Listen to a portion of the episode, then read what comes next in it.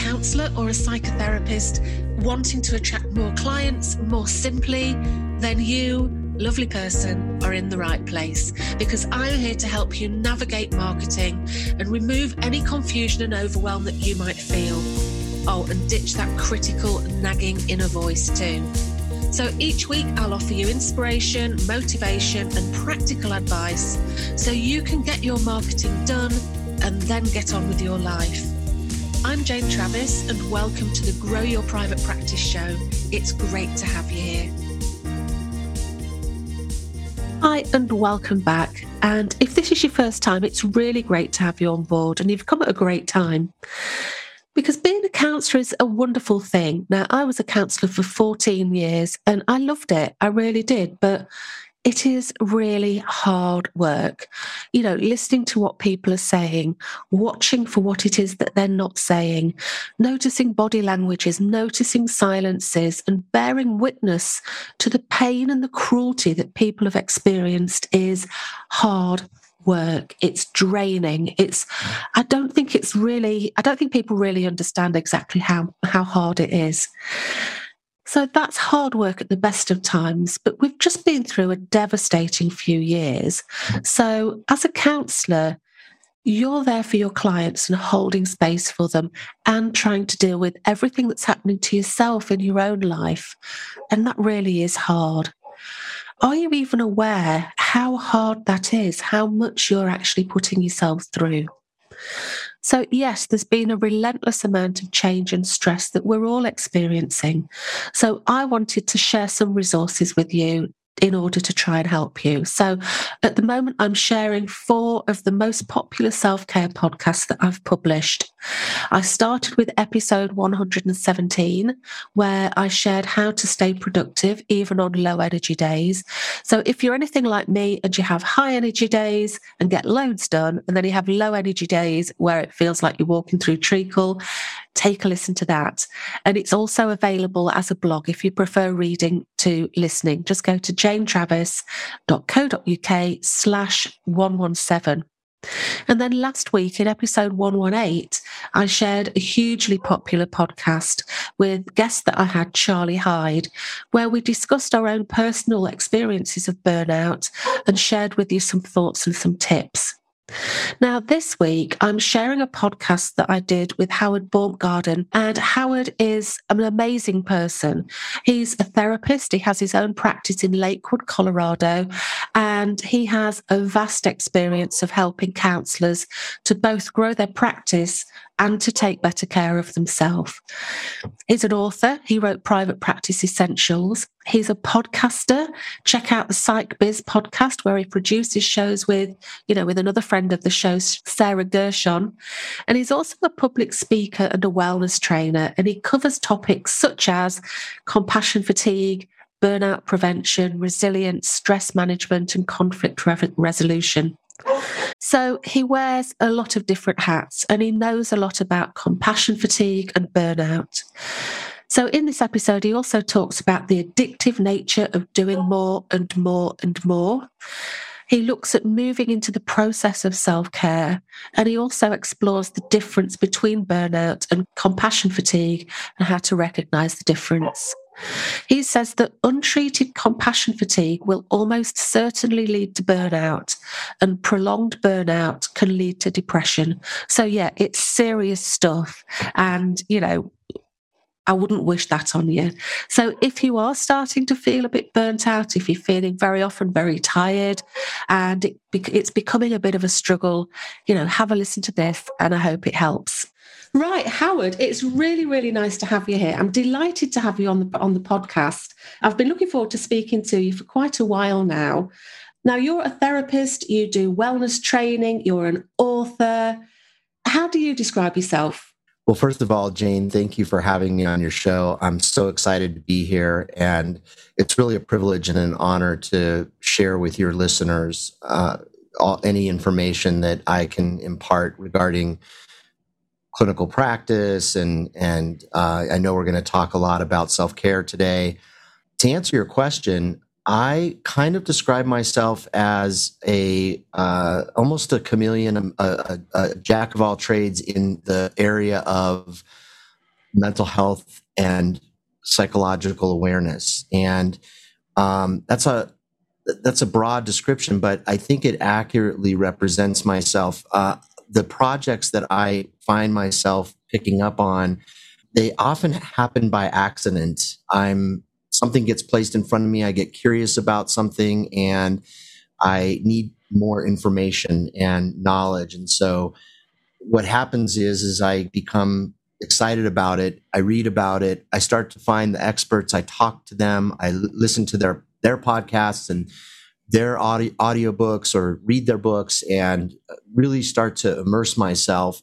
And then the other part of it is that I, you know, I have this sort of living experiential psychological private practice, right? And uh, you know, that informs a lot of my direction in what I find interesting in research. And so there's a convergence between what I learn outside of my office and what I teach and learn from my clients, teach to my clients and learn from my clients in the clinical setting. And it's really been a recipe for, I think, success, first of all, and perhaps more importantly, a recipe for allowing me to feel enriched, very fortunate to feel this way in my personal satisfaction of my professional endeavors. And I think as a psychotherapist, I think, you know, we're in the business of people, aren't we? Learning about people. And, mm-hmm. you know, what's more interesting than that? You know, what's more interesting than learning about what makes people tick and why we might do things and how we might be able to, you know, grow and develop. And I think it's it's just such a fascinating thing, isn't it? Yeah, and that that's really uh, you said it very well. What makes people tick? That's what really got me into the field. I remember being in high school and taking a psychology course and when I was 16, 17 years old and having this experience of why do people do things that the way they do them and you know uh, why do i do things the way i do them and why is my family the way that they are and you start to get curious about it. And I think that I am very much um, an objectivist and subjective subjectivist at the same time, which is sort of dichotomous. You you can't be both, but yet in a way you can. As a human being, you you can look at you can look inside your own experience from a place of um, some objectivity, and yet you can also be the subject, and you can look at other people this way and relationships and social circumstances, psychological circumstances. And so I became fascinated about this and had this real curiosity. You know, when I taught my course at the University of Colorado, which I don't teach anymore, but uh, I developed this curriculum on building private practice. And one of the things I would tell my students is that it's important to look at three areas when you're developing your interest and career um, in this field. The first is how intellectually interested am I in the material, right? Like, in other words, what you said, you know, how do, what makes people tick? And is there, an, is there a curiosity? That's a great word, curiosity, right? The second thing is, do I have the aptitude to study it? Like, like, am I smart enough to really study this, right? and obviously that you, you, sometimes you have to when you're young you, you consult with academic experts to you know you take tests you take entrance exams uh, into graduate school this sort of thing right and then the third thing and i think one of the most important they're all important of course is the will the passion mm. what you know is this something that you care enough about it's the care and that might lead into our topic today because when you're passionate about something and you care you're also very vulnerable to being fatigued about what you're passionate about as you go through an entire career of doing this work that we do. Absolutely. And I think that, as you say, what we do, I don't, we don't, I think the majority of counsellors that I know of certainly don't get into this into this for the money, do they? I'm not saying people can't make a good living out of it, but people don't think I want to make millions of dollars or millions of pounds. I'm going to go into counselling. People right. do it because it's a passion. It's something that they're drawn to, and I think that, as you say, that can leave us a bit vulnerable because I, I think that we can just due to the fact that we are a, a sort of kind and caring and compassionate person, sometimes that can mean that we can sometimes be um, people pleasers. Mm-hmm. I don't know if you agree with that, but then obviously, as people pleasers, that means that we can end up putting other people's needs in front of our own. And then we get to a place where we're constantly looking after others, we're not, we're neglecting our own needs. And then we get to a point of, you know, maybe a point of what we're going to be looking at, which is burnout or compassion fatigue and basically feeling very stressed. Mm-hmm. Absolutely. Um, you, you said it well. People pleasing is often what counselors will tell me that they experienced early on in their development, right? Before they became counselors. Like, I was always the good kid trying to help out. I was always the you know the one that was repairing repairing my parents' marriage or or you know taking care of my siblings, you know, this type of thing. Not all counselors go, you know, who go into the field have that kind of an experience. A fair amount of them do and you know, it's interesting because in my role as a consultant, while I help people with the technical nuts and bolts of building and maintaining a successful, enriched, enriched private practice, often what comes out is a personal narrative that unfortunately has slightly gotten in the way of building a meaningful practice. And so we we will partially address that. And obviously, I can't be their counselor and their business coach. So to the degree that it's getting in the way, if it's if it's you know pretty impactful i might recommend you know are you in therapy? Do you need maybe to work through this with a therapist so that you know you can better manage your practice? And oftentimes it's exactly what you're talking about jane. It's compassion fatigue it's burnout it's um, overdoing it. And we'll talk about these terms as we as we dive into this topic today. Excellent excellent. And it's it's all tied up isn't it? It's all very tied up in what we do. And i guess also sometimes some not again not with everybody but i think sometimes we can feel over responsible for people especially i think when we're when we're starting out. I think it happens less and less the longer we do it. I think we learn don't we? Because we learn that we might have done it previously and we, we, we learn ways to not do it. But i think we can sometimes take too much responsibility. Would you agree with that? I do. And to the younger clinicians in your listeners, I would say, you know, certainly this type of behavior is something, this type of feeling is something that to address. But at the same time, know that with experience, you are going to grow. You are going to be um, less prone to having uh, burnout or compassion fatigue. But it will, the possibility will never go away. Mm-hmm right? I mean, you know, recently I realized how burned out I became when the demand for services went up last year. And, you know, I started doing more and more of this, of, of uh, counseling, started doing more podcasting and projects. And of course, lined myself up with so much to do that I forgot about my, you know, taking care of my, my own backyard, my personal life. And so here I am, a seasoned veteran, and you know i'm reverting back to you know old pattern old patterns if you will mm. and you know we're always susceptible but we do get confident in our ability to be resilient and grow the more experience we have so in this particular case i was much more confident than i was 20 years ago when i became stressed over some other form of burnout that i was experiencing mm. And I think that's the thing. I think I think being in private practice is a fantastic chance to do personal development, to look at ourselves, to learn about ourselves. Like you say, that could be, you know, do you need to go and have some more personal therapy? But you know, what's happening in in your business? What's making you feel awkward? You know, look at that rather than sort of be a bit embarrassed about it and think, oh, I shouldn't be feeling that. Be really open to it. And that's interesting, isn't it? I wonder why I feel like that. And be curious about it. And we grow then as clinicians and personally.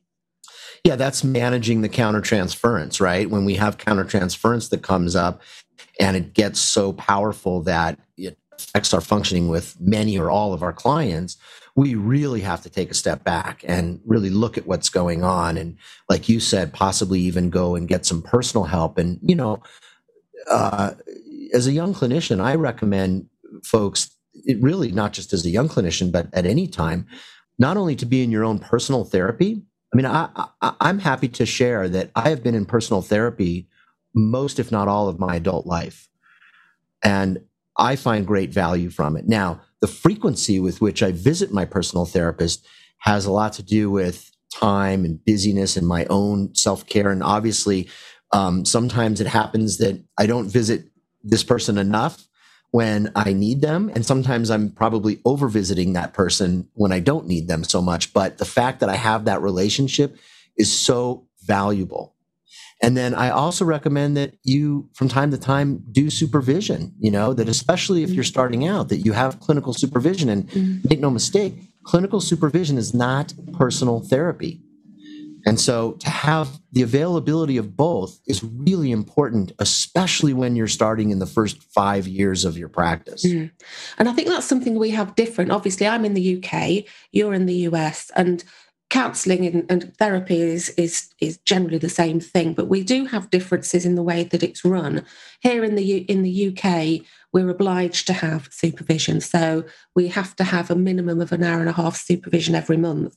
So we have a slight difference there. I know that in the US, it's generally more when you're starting, although you can carry on and have the option of supervision. Is that is that right? Yeah, there's the only mandatory requirement for supervision in most states is uh, a certain amount of hours to in order to get your license. Mm.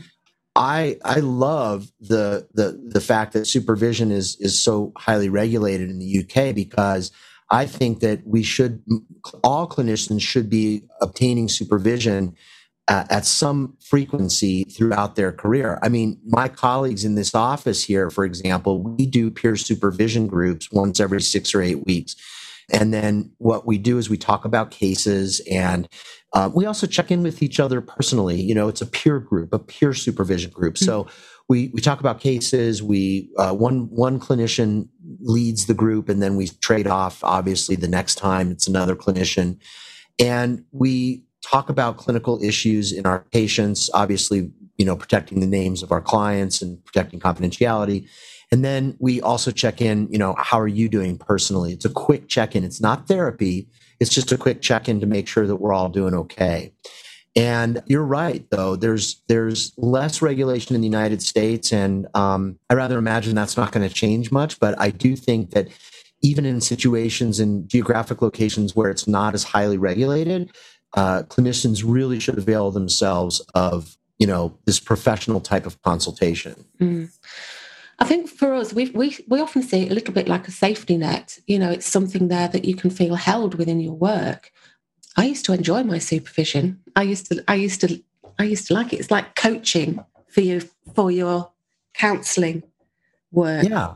Yeah, it's fun to get together with other colleagues, and um, and even if it's just one, even if it's just your supervisor, and to be able to access, you know, their wealth of knowledge and their perspective. And I provide clinical supervision. I usually have one or two supervisees at any given time, and the super, supervisees that I find most value are the ones that we grow together and we stay in it for a long time because. Mm-hmm. I get to know them, they get to know me we you know i'm helping them hone their skills um, and and they're they're teaching me about you know new ideas and new ways of approaching things and mm-hmm. my job as a supervisor is to uh, you know help keep you know help keep them growing and help especially help them you know be safe and not you know step outside of the boundaries of mm-hmm. what is therapy absolutely so we're going to be talking a little bit about um, stress and burnout and compassion fatigue.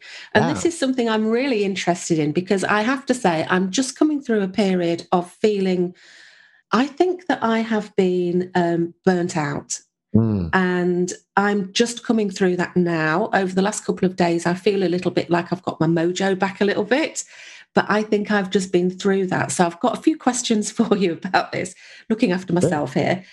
So the first thing is, what do you think is, how would you describe this? What would be the difference between burnout and compassion fatigue? Or are they, are they kind of the same thing? Or is compassion fatigue what happens when you're in burnout? Well, I think first, let me say this. Great, it's a great question. in order to talk about compassion fatigue and burnout, we need to first introduce and talk about the concept of stress. Mm-hmm. Because stress is the precursor to both, in my view. Now, I've studied a lot of the current experts and leading experts on stress and passion fatigue and burnout. And there is a connection, really, actually, among all three. Stress is involved in both compassion fatigue and burnout, but stress can be without, alone, can be without um, compassion fatigue or burnout. But burnout and compassion fatigue has an element of stress in it. So I, want your listeners and I want you to know that stress is the thread, right? It's the principal component to all of these things, okay? Including something beyond burnout that is clinical in nature that we call depression. So I'll talk about that too, just briefly. But stress is important. And in order for us to function, we actually need an optimal amount of stress. And for each individual, that amount of stress varies because we're all slightly different, right? And so we know typically what amount of stress we can manage. So stress, uh, our stress hormones allow us to activate and do and move and study and learn and go to work and this kind of thing. And so for optimal stress, we we need to feel that in our bodies. But when it becomes too much, it becomes unmanageable. And you'll hear, you know, the common phrase that you hear around the world in different languages is, I'm so stressed out. right? Mm. That's the beginning of the problem. yeah, yeah. So it starts out as something that you can just kind of toss around in conversation. Oh, I'm feeling really stressed. But That's I suppose right. there comes a point where it goes from just, hey, I'm, I'm stressed to, I mean, what, what's the point where it goes from, I'm a bit stressed to actually, this is starting to really affect me? Well, like I said, it's different for everyone, but you got to kind of look for symptoms right? We when we you know we as clinicians we start to think about symptoms in our clients of course because we're unwilling to think of our own because we're, caregivers but i would challenge your you the listener um, to think about how does how do you relate to stress? What what relationship do you have and how do you know? Um, for some people it's you know a common one is sleep for example right i constantly talk about sleep with my clients i constantly really talk about sleep with myself. Um, and we have to have optimal sleep. We, we need cycles of deep sleep in order for us to, you know, re-energize for the next day. And let's say we're sleep deprived, uh, and you know that's going to put us at, at high risk for exactly what you were suggesting. You know, stress becoming too much for us to manage. Right? You you've probably had a night or two of bad sleep, right?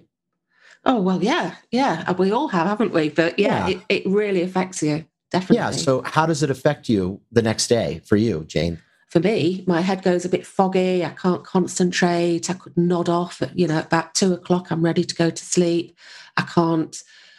Uh, I can't. I can't think of words. Bit like now, I'm just sort of struggling to find words. I'm. I'm just struggling to concentrate. It's. I, right. I guess it's that concentration.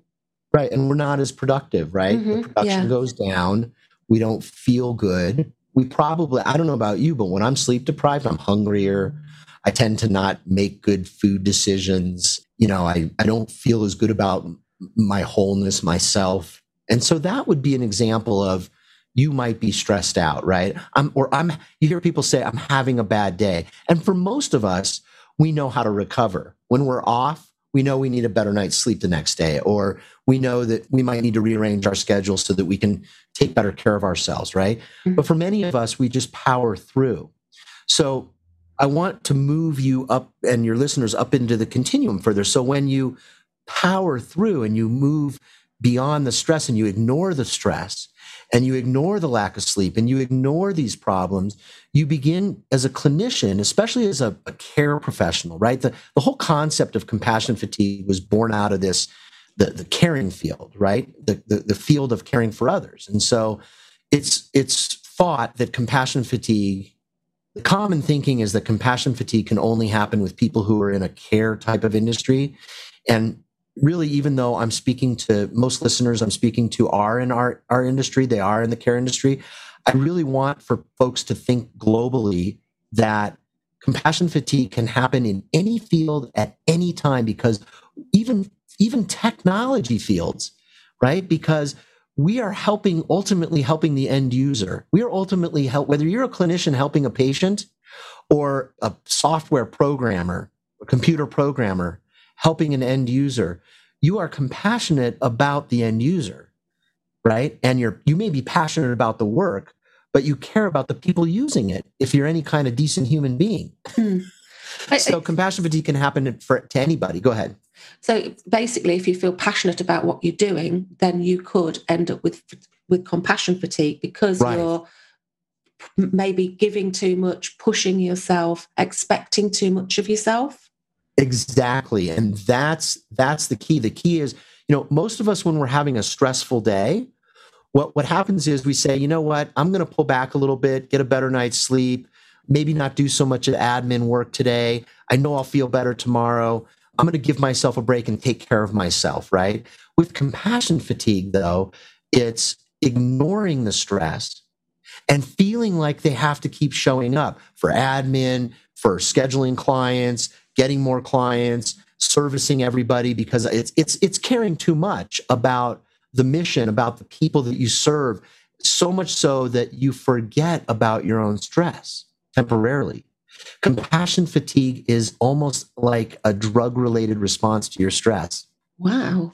Wow. A drug, a drug, say that again. Sorry, it's gone. It's right like a drug related response, right? drug right? related response. Wow. Sure. I'm going to stay up all night burning the midnight oil because I'm so stressed out and I need to do that. That's no difference than you're, it's no difference than numbing out. You're just, you're just numbing in by, by becoming a workaholic, basically. Yeah. And so that's why I call compassion fatigue a drug related response to stress. Mm. And you can put that quote in the show notes if you want. right, I'll make a note. but I mean, that sounds so familiar to me because what's happened for me, certainly over the last couple of years, is that I have put more, more pressure on myself to do more, to keep doing more, to keep going. And recently, I've had a period of time where I've overcommitted myself, have, I've given myself several quite big things that I've needed to do or chosen to do, I guess.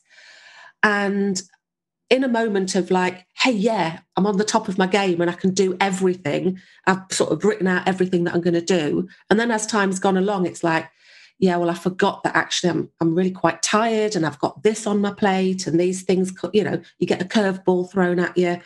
And I ended up a bit overcommitting myself, doing too much, not feeling as though I could stop because it felt that I really had to do these things until I got to the point at the crux of it where it was like, I can't do anymore. Think, you know, I'm going to have to now pare down, and I, am doing it at the moment. Actually, I'm just at mo- I'm just recovering at the moment.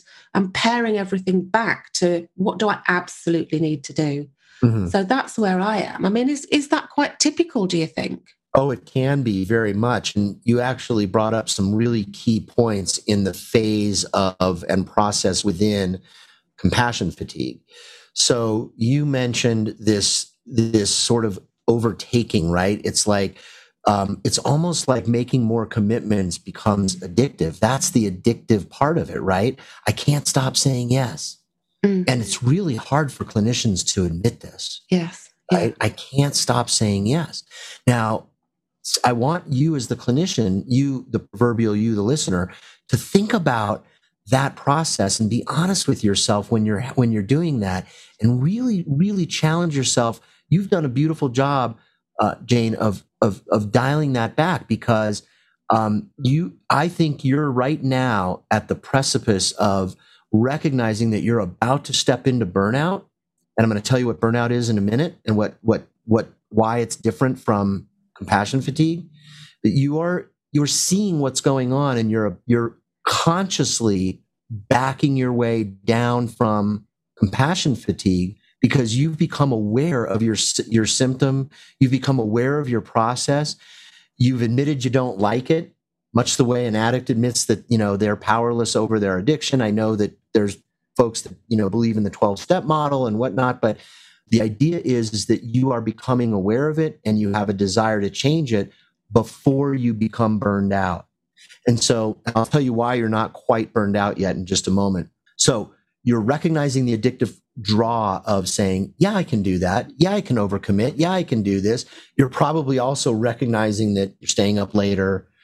Um, you know, you're, you're kind of flirting with shaving off, you know, more sleep time and, and, and, and you're just, you know, you're, you're, you're off. You just don't feel right. And so you're starting to climb into the awareness of that and you're saying, I need to see some changes here. I've got to be conscious now. And this is the part I love that you said about beginning to say no to people. So, in other words, I'm still going to show up for my work, only I'm going to say no. For example, one of the remedies of compassion fatigue, we can talk more about remedies too, if you like. One of the remedies of compassion fatigue is saying, I'm not going to stay up past 10 p.m. anymore. And if that means I'm putting down my paperwork and I don't get it done till tomorrow, that's a boundary. So boundaries and empathy with yourself. You know, we're so good at giving empathy to others. The antidote, this is really important. The antidote to compassion fatigue is compassion equals empathy plus boundary. And that is that is turned toward you, toward toward you, the, the person experiencing compassion fatigue. So it's a formula. The the simple part of it is if I become compassionate within myself, I will feel better. But I have to have a boundary. I have to really have a boundary within myself. If you look at the work of um, many, many folks might know the work of uh, Dick Schwartz, okay, who who is the in, internal family uh, systems uh, expert, and he talks about parts within. We have to look at the part within ourselves, okay, that special part of us that is fatigued and we have to find the other part of ourselves that has compassion within and be able to and then we have to find another part that says i can set a boundary.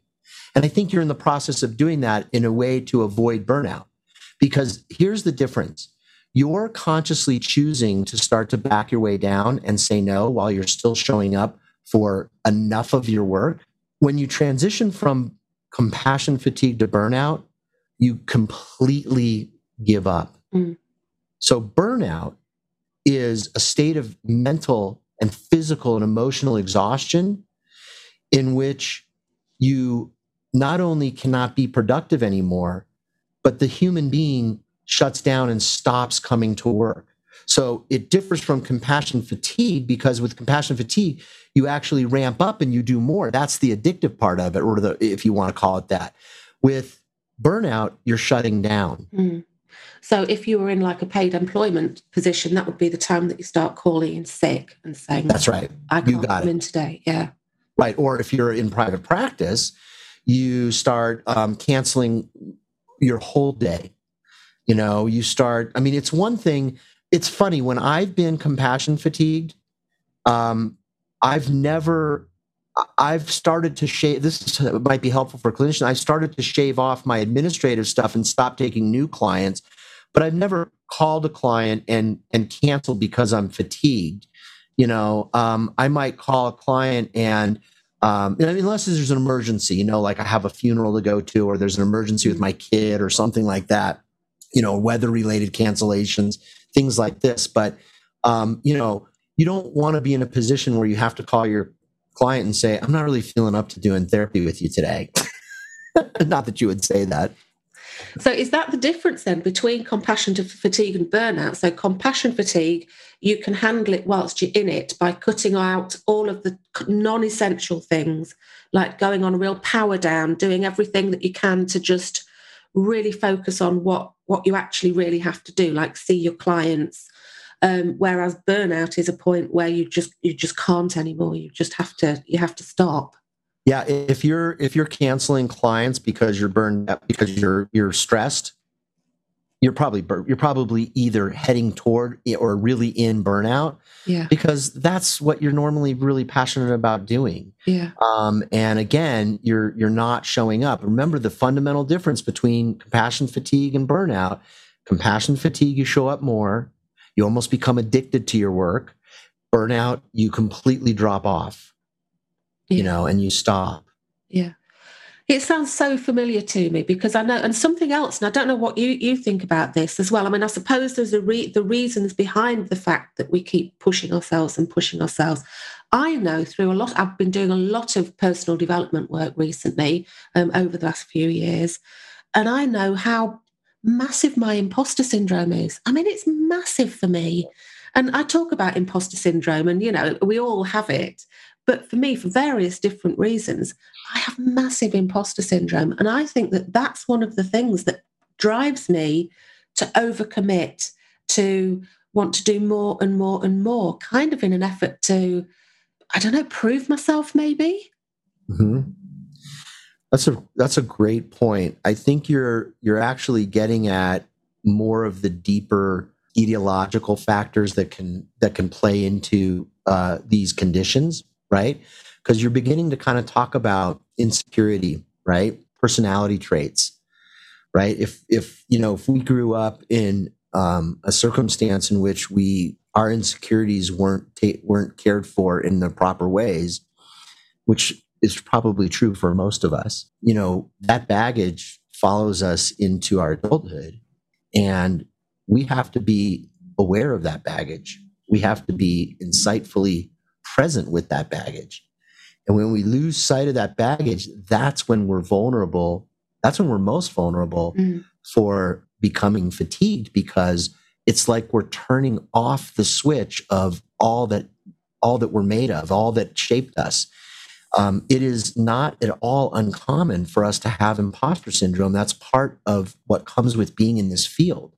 I mean, you you could grow up in the perfect family and in the perfect community in the perfect environment and you're still going to have some sense of insecurity it's just human nature yeah absolutely and so as we bring that into our uh, professional lives and our and our personal adulthood when we're detached from that and not paying attention, of course, this is why I recommend staying in, in concert and in touch with a personal therapist. When we're not aware of that, you know, that's that's where danger can arise. Mm. Yeah. So you you really are getting at some of the etiological, you know, factors. And so no matter what, no matter how well you care for yourself, we're all vulnerable to the possibility of compassion fatigue and burnout. Absolutely. I think if you've been through it once and start to recognize it, then when you start going down that route again, you can, you know, you, you can go, oh, hang on, this is familiar. And then at that point, you can then say, right, what happened last time? What helped me? What worked for me? And maybe that's something we could have a little chat about now because what would you say are, you know, good things that you can do if you recognize that you're sort of in that sort of feeling stressed and burnt out and and with compassion fatigue?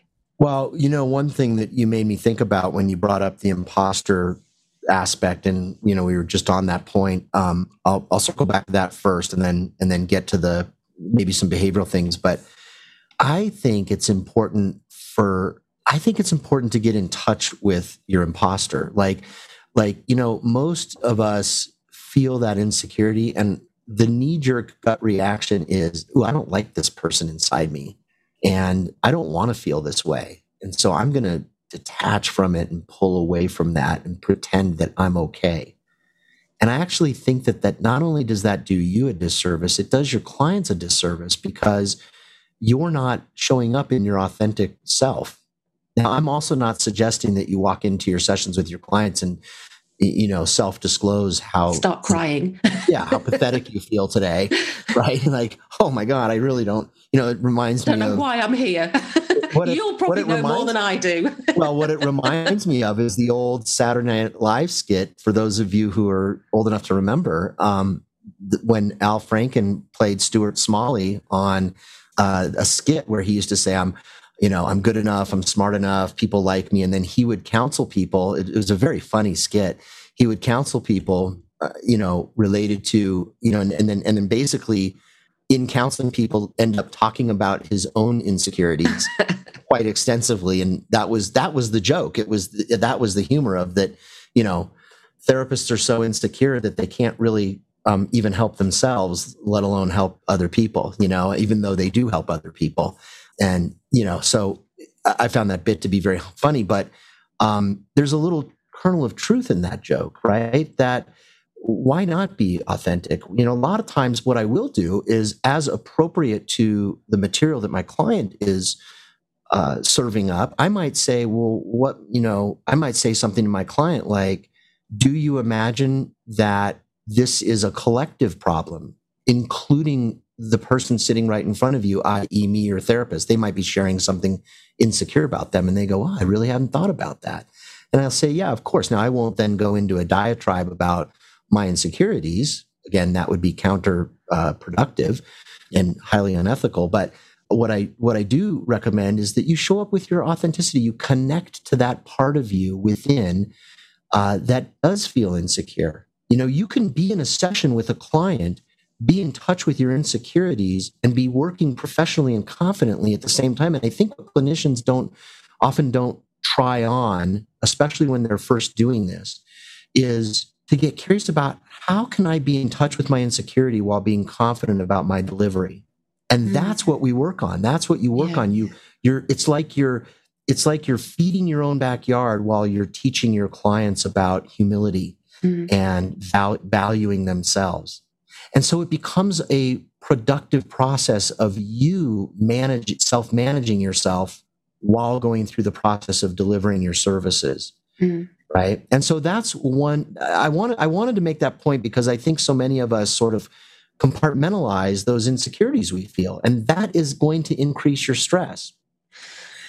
Yeah, I mean, I think as counselors, we put ourselves under pressure to somehow know the answers, to somehow be self actualized, to somehow have it all figured out, you know, to have have all our ducks in a row. I keep saying that phrase at the moment. We have all our ducks in a row, but almost a feeling that how can I talk to somebody about being anxious or shouting at their kids when I've just shouted at my kids? You know, it's like how can I possibly be the person that helps them if I'm doing it myself? And that's it's it's about being okay with that and recognizing yeah. that we don't have to be perfect. It's okay right. to it's not necessarily okay to shout at our kids, is it? But but we do shout at our kids. It's what we do with that, isn't it? It's not a, it's not the be all and end all.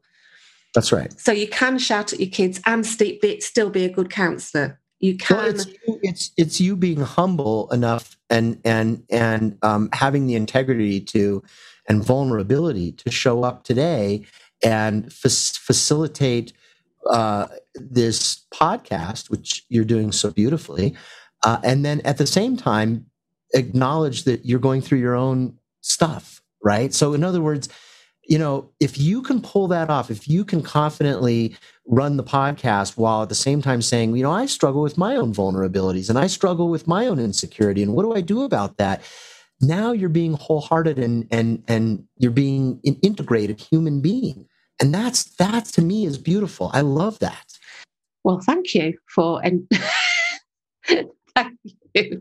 But, but that's I, how you manage fatigue. That's how you grow. Yeah. Yeah. Just kind of rec- i think it's all about recognition is it isn't it when mm-hmm. we know what we're dealing with when we know that we're dealing with something we can then do something about it and protect ourselves in the future can't we whereas if we go no i'm not going to that's not me i'm fine and if we try to just push it push it behind us then it's never looked at we never get the chance to look at it reflect on it learn from it and like i say do things take steps so that in the future we can recognize that's what's going on and protect ourselves. Because in the past, when I've had this, I've I've I've learned a system that works for me, which is to withdraw, to tidy the house up, to listen to like really empowering like podcasts or books, um, do lots of, you know, watch a load of box sets of things, sleep, eat some nice food, not just rubbish food, eat some nice food, food. And after a few days, I know that I'll come round and I'll start to feel better about myself.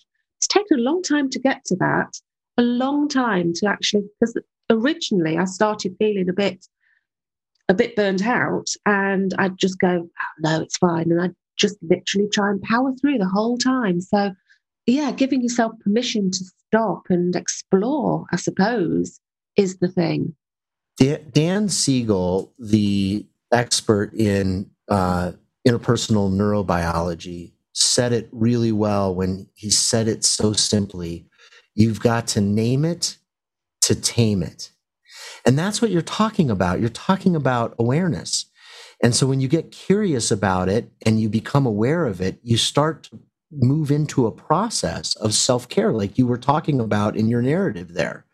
And it's that process of self care that allows us to dial down from our fatigue or back away from and down from burnout, if that makes sense. Mm, yeah. Now, I want to I want to also make one other point, which is um, untreated compassion fatigue will almost certainly lead eventually to burnout. Okay, and burnout, again, just to review, the symptoms of burnout are mental, physical, uh, emotional, and psychological exhaustion. You're feeling depleted. You're not showing up. That's the key. You're not showing up. Okay. Um, and that's the key difference. And your productivity is obviously affected by not showing up. And, uh, and, and prolonged burnout, this is the, the comment I wanted to make. Prolonged burnout can lead to clinical depression. So not only are you not showing up, you're not recovering from not showing up. And now it's starting to really affect your personal life. It's affecting your finances, which affects your personal life, your ability to get food and resources. Uh, you're not getting out of bed. You're, you know, and you, you, you know, you were, you, you were a clinician for a long time. And so you, you know that two weeks or more of not getting out of bed, that is clinical depression right there. And so what I want to remind our listeners, and I think it's really important, is that you are just as vulnerable for clinical depression as the client sitting before you.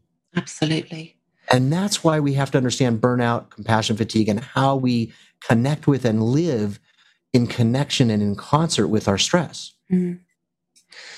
I did a talk for the BACP, which is a, the British British Association for Counsellors and Psychotherapists a few years ago now, and I did a, t- a talk about self care, and I was really shocked to discover that such a lot of psychotherapists really struggle with burnout, and that that can lead to like addictions and. I can't remember the figure now. I wish I'd thought about this before, but I was really shocked at the amount of clinicians that can you know, fall into like addictions or even suicide and all of those sorts of things. It's really shocking. It's a medical epidemic that care providers are either killing themselves by literally taking their own lives or by overworking themselves mm. to death. And like you said, becoming addicted to substances. And yeah. it is a major hazard of our profession in particular, and one that folks are not very outspoken about. There's a sort of a stigma, a silence, if you will, around it.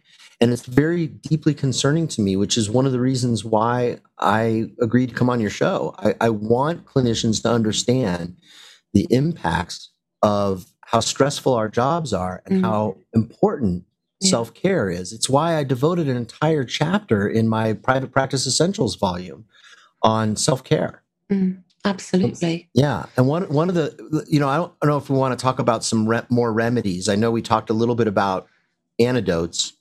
Yeah, I mean now I'm feeling really depressed after thinking about how we're all depressed and burnt out. So let's look at some things. So if anybody's recognizing that actually I think I might be, you know, I, I can recognize some of those sort of symptoms, what can we do? Well, I think um, one of the things I wrote about in my uh, volume is this. I love acronyms, and so I have this acronym in there called "Find Your Zens," Z E N S, and Z stands for sleep, E stands for exercise, N stands for nutrition, S stands for spirituality, and I call this the four pillars of wellness and self care. And I think these each of these pillars are crucial standing alone, and each are relevant in concert with each other. So when we're sleeping better, as I mentioned earlier, we make better decisions about the food we put in our bodies, right? When we're exercising, our appetite is modulated better and we tend to sleep better at night. When we're engaged in spiritual connection, whether it be through religion or music or creativity and art or, you know, socializing with friends or nature, our connection to nature, meditation, mindfulness. These are all examples of exploring your, your spirituality. We are walking the walk that we teach our clients when we're engaged in all four of these areas. So for me personally, I get up, go for a walk or a run in the morning. I connect with my pets. I take my time. I do some mindfulness and meditation work. I do all of that to get my day started. And I highly recommend you as a clinician do that at the beginning of the day to set your tone. That's really important to set your tone for the day. Fill you up so that you can help your clients. It's the same concept as put on your oxygen mask before your loved one if the plane is going down. That makes sense? Absolutely. Absolutely. Um, what do you do? What, what kind of things do you do to get moving and get yourself centered and balanced in the morning?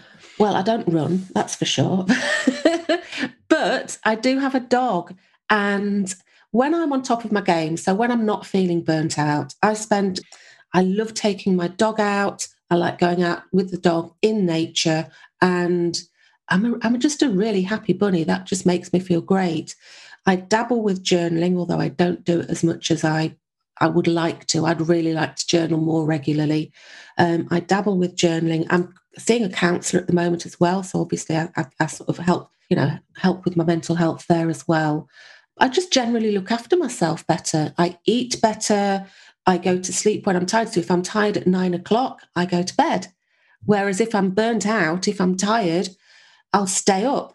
Mm-hmm. Even if I'm not, even if I'm not doing anything more than watching telly, for some, somehow my, my, my sleep patterns really change. You mean if you're fatigued, not burned out? If you're fatigued, I'll stay up, meaning I'm going to overfunction and and and and do that. If I'm feeling overstressed, I'll stay up. Yeah, yeah. Right. And by the way, you said something earlier in that in that in that um, response. You said, uh, "When I'm not feeling burned out, I do these things." Mm. I want to reframe that and say, when I do these things, I don't feel yes. burned out. Yeah. Yeah. Because the doing these things that you just talked about is the self care that yeah. leads to you not feeling burned out. Yeah. So I suppose something for me to watch out for is am I not doing those things? Have I got have I told myself I'm too busy now to go and do one of these things? Yeah. That's right. Self care first, the outcome is I, I, am managing my stress and therefore not burned out. Not mm. if you find yourself saying, "Gosh, I'm so burned out. I'm I'm I'm not going to go for my run today." No, all the more reason you need to go for your run or your walk or your connection to nature or whatever. Right? Yeah, absolutely. Absolutely.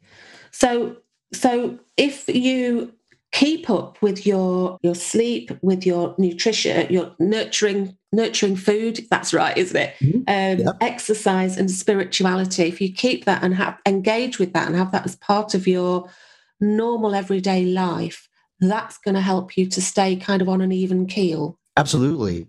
We live in a world where um, um, sleep deprivation and food uh, um, and and uh, f- food have become sort of like uh, co- uh, competition like how little sleep can i get yes, and still function yes. and how quickly can i grab and go if you think about it um, you know back in early early early human times procuring food and preparing food and even the process of eating was such a major part of survival right? And resting up for the big hunt right? And planting the fields and all this stuff all that went into that. We don't we don't really think about that sort of thing. And so um, and that makes me sad because if we were more mindful about where our food comes from and and you know all we need to do when we get food is go to the pantry mm. and pull out some processed long shelf life thing that that has barely enough nutrients but a lot of you know bad things in it rather than really taking time. So one of the things that I've done in my older age is I've gotten into cooking and and you know connecting with organics and and really studying and reading about food and slowing down my eating process and it's made a world of difference even in how I approach my practice. Mm-hmm. Just Absolutely. using food as an example. Yeah. And of course I it, sorry. I call it the 5 Ps of of connection to food. Planning, procuring, preparing, presenting, and finally, my favorite, putting in. Puts it in. you couldn't think of a word for that one. right. oh, I love it. I love it. I love it. And, and really, what that is, it's going back to basics. We all know these things are good for us. You know, what you're telling me there isn't isn't some newfangled thing. I mean, it, it obviously it's your six pillars, but it's it's nothing that we don't know really. We all know we should be doing these things, but it's whether or not we do it and whether or not we whether or not we have that self-compassion to put ourselves and our needs first and give ourselves that priority. Absolutely. If you look at the work of Dr. Kristin Neff, she is the leading expert in the US around self compassion. And look at take a look at her work. You know, she talks about the three elements of self compassion, and obviously, um, one of them is, hey, we're all we're, we're all in this together, right? This is a this is a a world issue of um, I am not alone in my stress right? Or my insecurity or the things that we talked about that make us feel stressed and lonely and, and, and, you know, um, adverse, right? So I think that's really important. And then the, the second one uh, she, she talks about is, and obviously this isn't in, in the order she presents them, but is um, self kindness, being able to be kind to yourself. Yeah. Right. And I believe, if I'm not mistaken, the third one is um, mindful awareness and positivity and just, you know, acceptance, basically, mm. right? And I, I, I, think these elements are really they're basic, but we don't think about them all the time. Yeah. And I think we need to go back into thinking about them and behaving as such. Yeah, absolutely. We need to think about them because if we're not thinking about them, we aren't realizing if we're letting something pass, if we're letting something go, if we're if we're not picking up on something. You know, if we're if we start constantly giving and giving and giving and not saying no, then that means that we're neglecting ourselves in some way, isn't it? Um, aren't That's we? Exactly, yeah. That's yeah. exactly right. So, speaking of saying no, one of the other antidotes, one of the other um, behaviors is challenge yourself to say no to one thing every day uh, one ask of others, right? Being able to, you know, um, and and find creative ways to say no without saying the word no. Mm. Let me think about it. Right now, I can't do that. I, I you know, please. a lot of times, I'll be asked to do projects, and um, I know the answer is no. But I'll say, let me think about it. And then I'll come back and I'll say, you know, this is really interesting to me. And I, I, I most things are very interesting to me. I happen to be one of these people that is fascinated by everything. Um, and so that's one of the reasons why historically I say yes all the time. But um, I'll say something like, This is really interesting to me. Right now, my plate is full. Could you circle back with me in six months and let's talk about possibly getting a project going? Yeah, yeah. Does that make yeah, sense? Absolutely. And I think it's about practicing saying no, like you say, every day. So, yeah, that's it's so important, isn't it? Absolutely. Oh, well, do you know what? I think we've covered a lot today, haven't we? We've really covered a lot. So we've yeah. had a little look at, we've had a little bit of a look at burnout, compassion fatigue, stress, and our relationship to stress. And we've looked at the differences there. We've had a little, little, little look at some of the signs. We've had a little look at some of the things that we might do to help us to address this and I suppose by addressing it, the first thing is to recognize it. Um, I suppose if we think about everything that we've talked about today, it's all about self compassion, isn't it? Yeah, because self compassion is the antidote to compassion fatigue and avoiding burnout. And uh, and and you know, and and it is it is the way to optimize your stress. Again, to go back to the my very first statement, we need a certain amount of stress in our lives in order to function. Our stress hormones actually help save us in a lot of ways. They, they, they keep us out of danger, for example. I mean, you know that your stress response kicks off when you, you have perceived danger. And, and, and that stress hormone allows you to avoid getting hit by a car, for example, um, and tells you to, you know, stay on the sidewalk until the car passes. So I I think you know I I want you to make a connection with stress in a way that you embrace it so that you can better understand it and optimize it so it works better for you. Perfect. So recognize it, almost welcome it. Yeah. And and look after yourself. Definitely. Yeah. Oh God, Howard, do you know what? This has been lovely. Thank you so much. I'm. It's been so lovely talking to you. I always like talking to you, um, and I'm sure that my listeners will have just really enjoyed um, hearing from you as well.